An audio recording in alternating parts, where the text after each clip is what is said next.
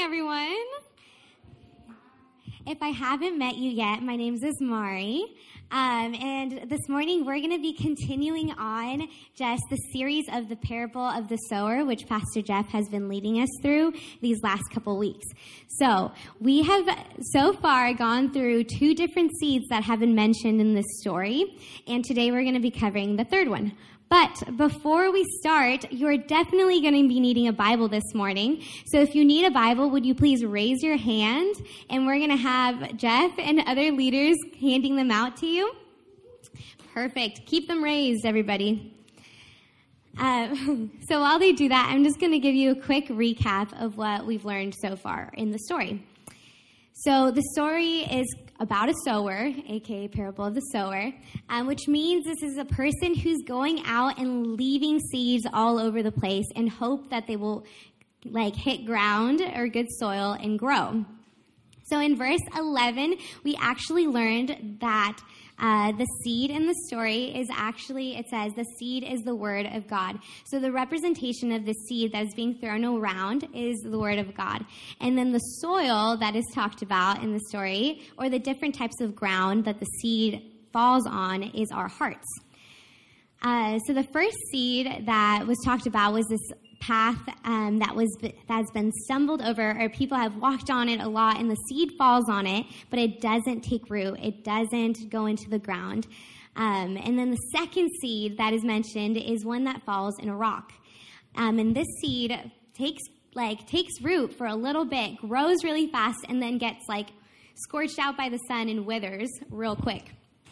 Um, which brings us to our third seed. But before we get there, please turn to Luke chapter 8, verses 14 through 15. This is where we're going to be today. So I'm going to read it for you guys as you guys flip. Bloop, bloop, bloop, bloop. and as for what fell among the thorns, aka the seeds that fell among the thorns, they are those who hear. But as they go on their way, they are choked by the cares and riches and pleasures of life, and their fruits do, and their fruit does not mature. As for that in the good soil, there are those who they are those who, hearing the word, hold it fast in an honest and good heart and bear fruit with patience. Would you guys pray with me this morning as we get into the message? Dear Lord Jesus, God, we just thank you so much for the opportunity to get to be here and gather together this morning, Lord. We thank you so much that we get to dive into your word together and read um, and just invite your Holy Spirit to help us understand what you mean by this word or how we can apply it to our life, God. Lord, I pray for each and every one of these students in this room, God. I pray that you would speak to them and bless them and fill them um, with your presence, God, and that the words that are spoken out of my mouth will be glorifying to you, Lord, um, and would bring you praise.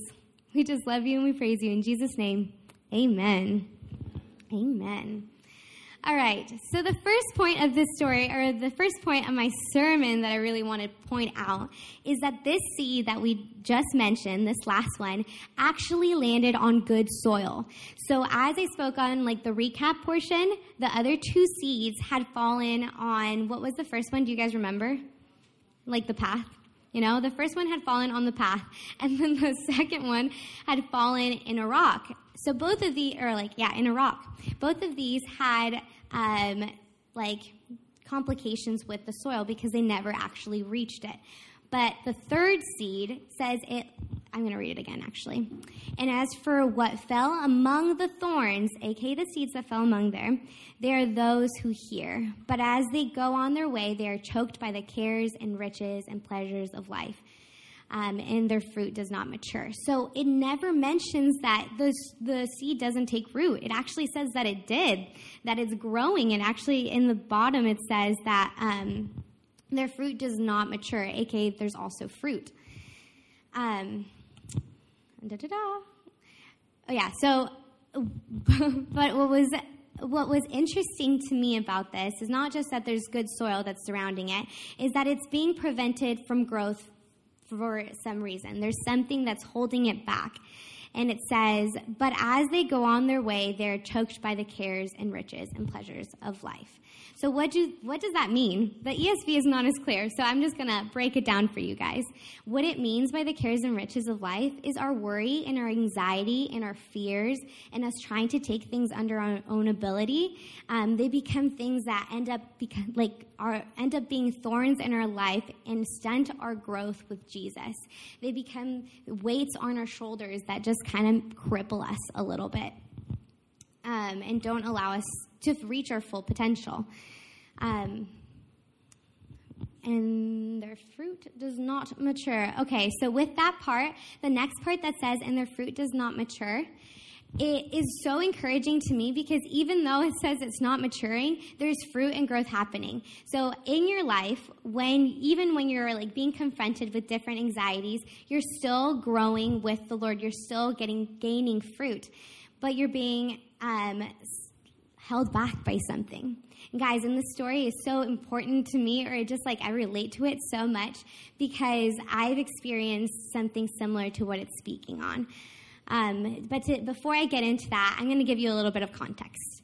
Uh, so I grew up in a Christian home. Um, both my parents loved the Lord uh, and still do, but there was brokenness that um, just filtered into our family that they brought in because we're all broken and it ultimately ended up in divorce. And so by the age of three, I um, lived in a household where my parents were divorced. And so there's two different homes. I had my dad living over here and my mom living over there, and I visited them every other weekend, or my dad every other weekend.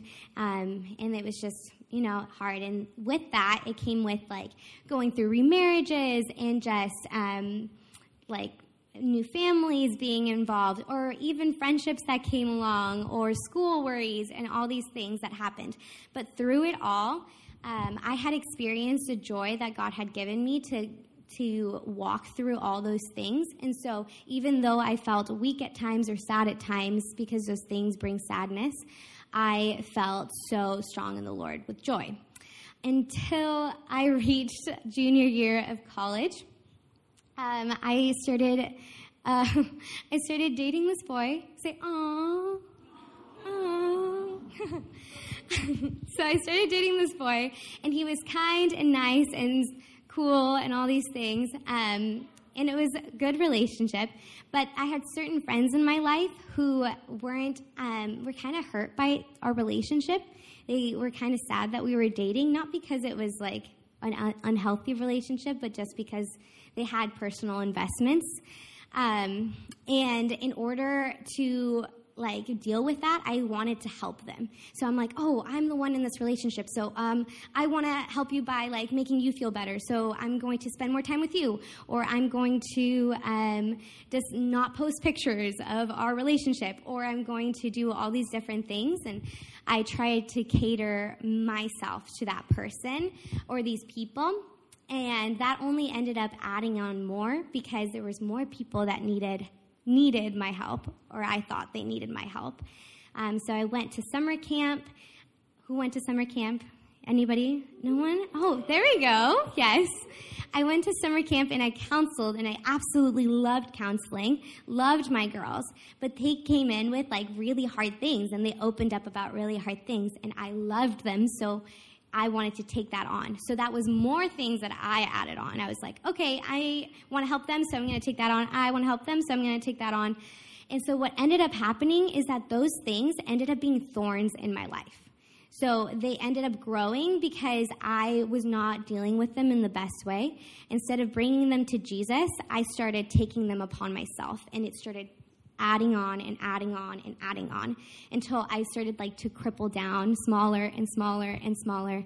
And it wasn't that I didn't have Jesus and it wasn't that I didn't love them or that I didn't love like Jesus or wanted to give my life to him. It was the fact that I wasn't trusting him and that I was worrying about what was happening in my life. And so anyway, that led to the state of joylessness. By the end of that summer camp with those girls that I loved so much, I could not stop myself from crying because I had nothing left to give anybody. I was left with nothing. Um, I really wanted to give more to people, really wanted to care for more for people, but I had nothing left to give um, because I wasn't allowing the Lord to fill me. And that spun me into the season of joylessness that um, made me kind of bitter, kind of irritable. Like I retreated from people. And if you know me, like I love people, I want to be your friend. um, but during the season, I was kind of just like retracting from that. And it wasn't me. And it wasn't until winter camp uh, that same year where God met me and I actually allowed Him to fill me up again. And what that looked like was him uprooting just all these thorns that I had let take control over my life, that I had let um, just hinder me because I wasn't surrendering it to him. Does that make sense, everyone? Yeah? Can I get a nod? Yes. Okay.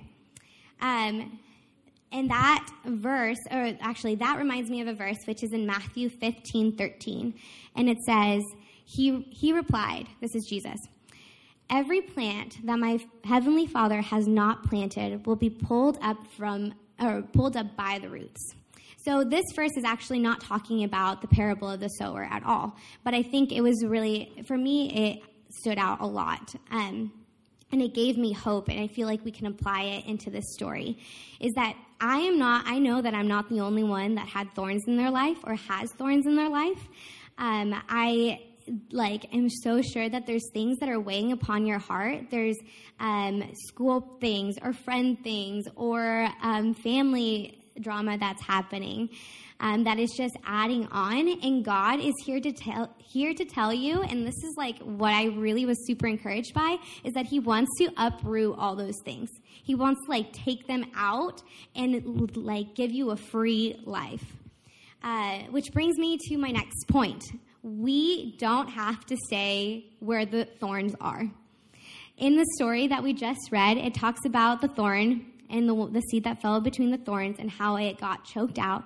But then it also talks about how um, the next seed falls on good soil and has fruitfulness and is free to stretch out, um, in per se.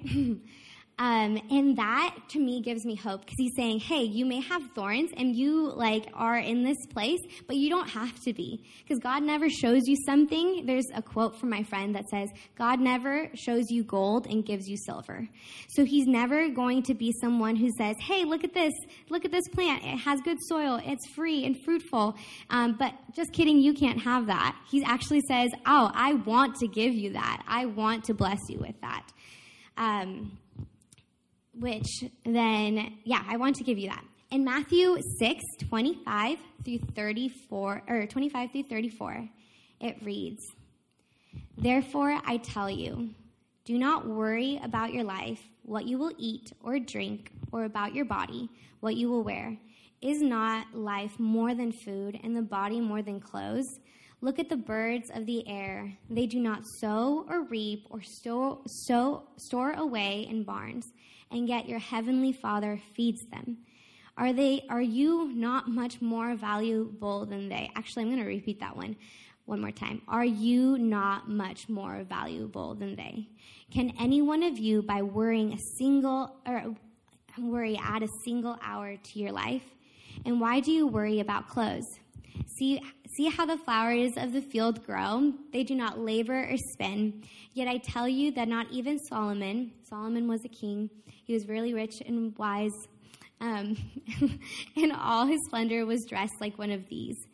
If that is if that is how God clothes the grass of the field, which is here today and gone tomorrow, or thrown into the fire, sorry, will he not much more clothe you, you of little faith? So do not worry. Guys, don't worry. So do not worry saying, What shall we eat, or what shall we drink, or what shall we wear? Uh, for the pagans run after all these things, and your heavenly Father knows you need them. I'm going to pause right there. Your heavenly Father knows you need them. He knows you need rest in certain areas. He knows you have thorns, and He wants to uproot those. He knows that um, you're struggling with a friendship and, and is breaking apart, your best friend is not there anymore, or your parents are maybe getting a divorce and you're living in separate homes, or you're also like, uh, like this boy, but there's drama with that. I don't know what it is, but God knows what you need and He wants to go and help you through those things. Can I get an amen? amen. Thank you. Thank you. Uh, then it continues. It says, But seek first his kingdom and his righteousness. So that just fits so well with what we just read. It says, And your heavenly Father knows you need them. And how do we get to how do we get to that place? We seek first his kingdom and his righteousness. We seek him first. We surrender all those things. We surrender um, just all this weight that we've been carrying. We bring it to his feet and allow him to actually fill us up. That is how we get to be truly fulfilled and live a like freer life. And all these things will be given to you as well. That's how it goes. It finishes and says, Therefore, do not worry about tomorrow for tomorrow will worry about itself. Each day has enough trouble of its own. I think that it's so important to note that it is possible for us to live carefree lives. It is possible for us to be the next seed that lives on good soil, who gets to expand their wings or leaves and gets to um, bear good fruit. It is possible for us to not be crowded out by thorns that just like shrivel us up. Like literally, what I see in my head is this picture of someone being like this and then having all these enormous thorns surrounding them because it just closes in more and more. And if you are feeling that way today, if you are carrying something like that, just come to Jesus. Like, seriously, bring it to the Lord and lay it at His feet and just say, God, I'm struggling with this, or God, I have been holding this on for way too long and I can't do it anymore. Because He wants to take it from you. Worry and stress, these things that this passage is talking about, are both rooted in something, rooted in a lie. It's rooted in a lie that says, oh, God won't provide for you. Oh, God um, doesn't have enough for you. Or even the lie that it's like, oh, I don't want to burden God with my question. Or I don't want to come to Him because He has so many other things, so many other people in the world to, that He has to tend to. God is our Father. Guys, God is our Father, which means if you want ice cream, do you, do you go to your parents and like are shy about it, or do you go to your parents and are like, "Mom, I want ice cream"? You know, like what do you do? Are you like shy about it and are like, "Um, mom, I want ice cream"? no, you're so. okay, bring it back. Bring it back. okay, you're so comfortable with your parents because you have this relationship with them. You have this solid foundation. Okay, boys, I know ice cream is super exciting, but let's bring it back for a hot second. Thank you. Um, okay, because you have this relationship with them. So you get to go up to them and ask them for this ice cream. Do you need the ice cream? No. No one, well, we do need ice cream actually, but, but but we don't need it to, for nutrients. We, we need it because we want it. Like salt and straw sounds good sometimes, and God wants to give it to us. okay, bringing it back. Anyway, all to say, if we are struggling with worry and stress and are believing the lie that we can't come to our Father to ask Him to release us from it, or we're carrying things that our friends are putting on us, or like whatever it may be, you can come to the Father. I'm like giving you full of like permission, even though it's not mine to give, to go to the Father and ask Him, God, I want freedom. I want to stretch out my wings. I want to bear fruit. I don't want to live under anxiety anymore. I don't want to live under worry anymore because He doesn't want that for you. He doesn't. Like, no one wants that for you. If it doesn't feel right in you, like, that's probably not supposed to be there. So we say yes and amen to Jesus and say no uh, to just all these lies that seriously pile up and build walls against something so good that God wants to give you. Um, yeah, so today I just want to ask you guys a question. I shared my story, like one of my many stories of thorns. What are yours? What are you struggling with that is crowding you? What thorns in your life are poking you and, like, honestly, making you bleed a little bit? I don't know. Um, what is it in your life that you want to surrender to Jesus? And I really just want to, like, if you're taking notes, write that down because maybe it's not right now that it's going to pop up in your mind. Maybe it's later. Maybe you're going to open up your journal at some time and see that question.